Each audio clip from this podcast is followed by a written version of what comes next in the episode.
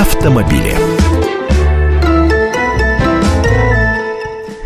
Всем доброго дня. Мы продолжаем в прямом эфире радиостанции «Комсомольская правда» обсуждать различные темы и различные события. Сейчас пришло время поговорить о том, что нам могут доставить автомобили. Это и горе, и радость. Но вот сейчас, к сожалению, будем говорить вновь о трагической истории. Так уж получилось, что был на прошлой неделе буквально вот черный автодень. Сегодня мы будем обсуждать то громкое ДТП, которое произошло в Иркутске. Вот уже третий день, там эта тема номер один. Горожане обсуждают аварию, которая случилась и унесла жизни двух человек. Предполагают, как дальше могут развиваться события. Даже собирают подписи в интернете, чтобы дело не замяли. Но для тех, кто, может быть, не так пристально, как журналисты «Комсомольской правды», следят за этой историей, напомню, дочь депутата городской думы за рулем автомобиля «Mercedes» на большой скорости врезалась в стоящий на светофоре автомобиль Toyota Highlander. Погибли два человека. Это подполковник милиции Альберт Соколов и его друг, бизнесмен Денис Матвеев. Вот родные погибших считают, что виновница ДТП должна понести максимальное наказание. Вот именно это ДТП сейчас мы и обсудим с автоэкспертом «Комсомольской правды» Андреем Гречаником. Он уже в студии. Андрей, здравствуй. Всех приветствую. Ну, сейчас уже появилось и видео с места ДТП. То есть, наверняка ты видел эти кадры. Что можно по ним сказать? Ну, видео, да, действительно не оставляет сомнений, несмотря на то, что это будет явно уголовное дело однозначно. И решение должен вынести суд. Но тут обстоятельства предполагают, что да, машина врезалась на светофоре в стоящий автомобиль, разлет осколков большой, там пострадали еще машины. Хорошо, что есть видео, надо сказать, потому что, как правило, громкие ДТП или так называемые VIP ДТП,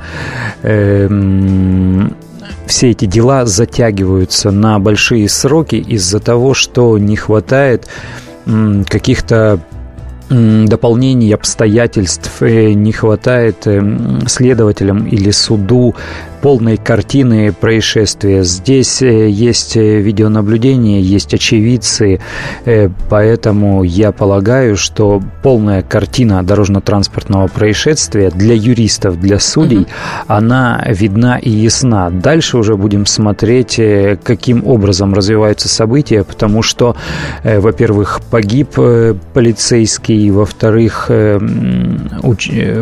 устроила ДТП дочь теперь уже бывшего депутата городского. Да, бывшего именно потому, что я напомню, как развивались события. Временно исполняющий обязанности губернатора Иркутской области выразил соболезнования родным и близким и призвал депутата сложить с себя полномочия, что, собственно, и произошло. Но более подробно мы сейчас об этом услышим от корреспондента «Комсомольской правды» в Иркутске. Алена Чичигина с нами на связи. Алена, здравствуйте. Добрый вечер. Да, нас интересует следующее. Насколько мы понимаем, все-таки к временно исполняющим обязанности губернатора Иркутской области прислушалась мама виновницы ДТП и сложила с себя депутатские полномочия. Да, верно. Сегодня она написала заявление председателю Думы города Иркутска, в котором она изъявила свое желание сложить с себя полномочия.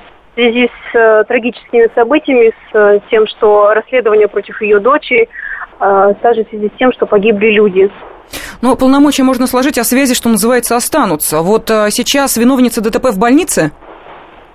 Да, верно, она в больнице. Насколько нам известно, у нее перелом руки. После момента аварии у нее был болевой шок. На месте также медики зафиксировали ушиб грудной клетки. Какие сейчас происходят с ней вещи в больнице, нам пока неизвестно, потому что попасть к ней невозможно, никого не допускают, и сама она на связь не выходит. В ее палате дежурят, помимо врачей, еще и адвокаты, которые запрещают ей с кем-либо общаться.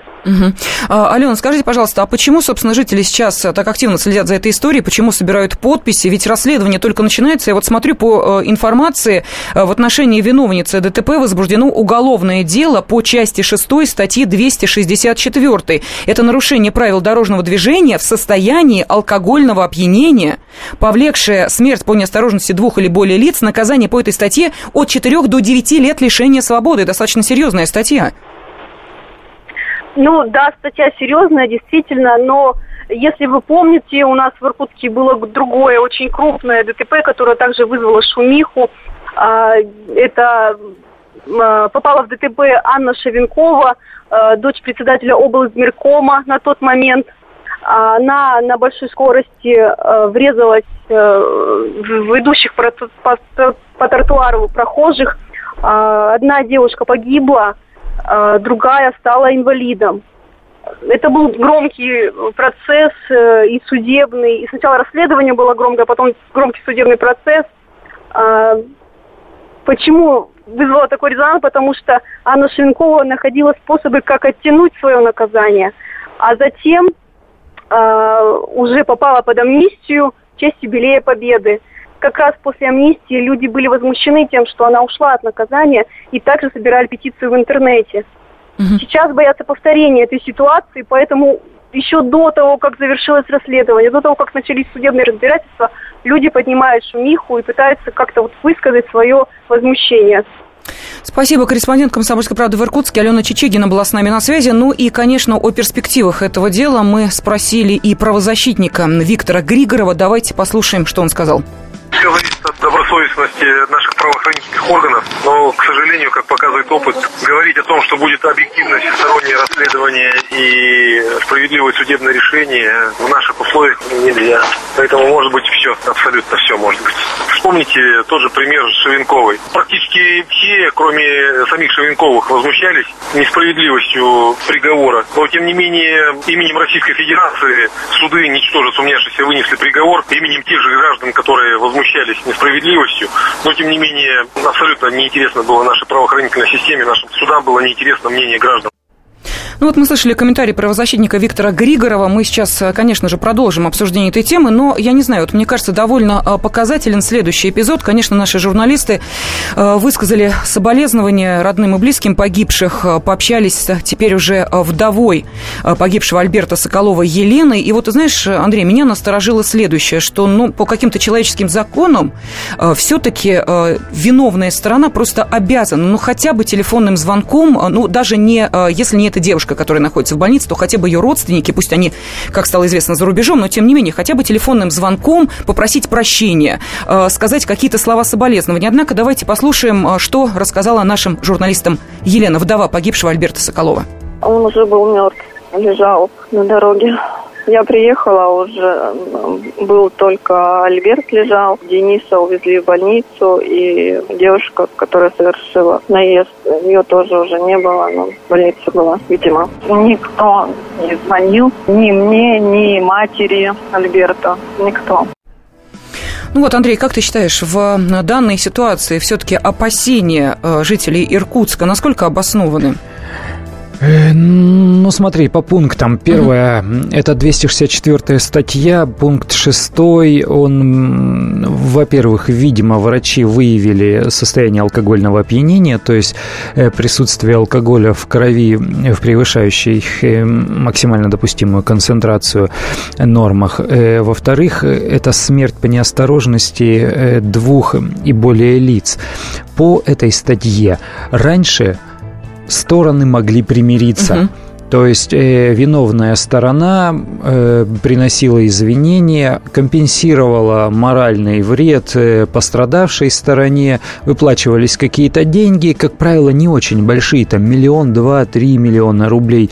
Если сравнивать с гибелью человека, как бы цинично все это не звучало, но это невысокие суммы. И все, и человек потом, виновник этого ДТП, получал условное наказание и продолжал гулять на свободе, и через несколько лет возвращался к управлению транспортными средствами.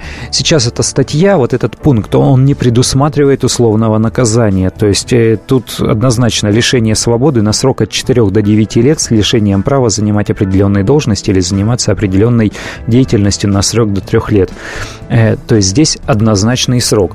Почему они не приносят извинений, не начинают разговаривать, хотя, казалось бы, даже если в транспорте вы кого-то неосторожно заденете или там наступите слегка на ногу, в общем-то, вежливый человек всегда извинится. Сейчас они просто затаились, взяли тайм-аут и ждут, каким образом выстраивать судебный процесс, выстраивать вот эту логику и стратегию своей защиты. То есть, естественно, дело будет передано в суд, потому что смерть, естественно, они будут стоять до последнего. Но у нас меньше минуты, и тем не менее, какие все-таки есть пробелы в законодательстве, которые позволят этой даме уйти от ответственности, если позволят, если есть такие? У них варианта только два. Во-первых, попытаться доказать, что она не являлась виновником ДТП, то есть в этом ДТП не она оказалась виновником. Второе, попытаться затянуть исполнение наказания, как было в предыдущих случаях, о которых мы говорили. Но в случае Шавенковой она просто срочно забеременела. Такой вариант тоже возможен.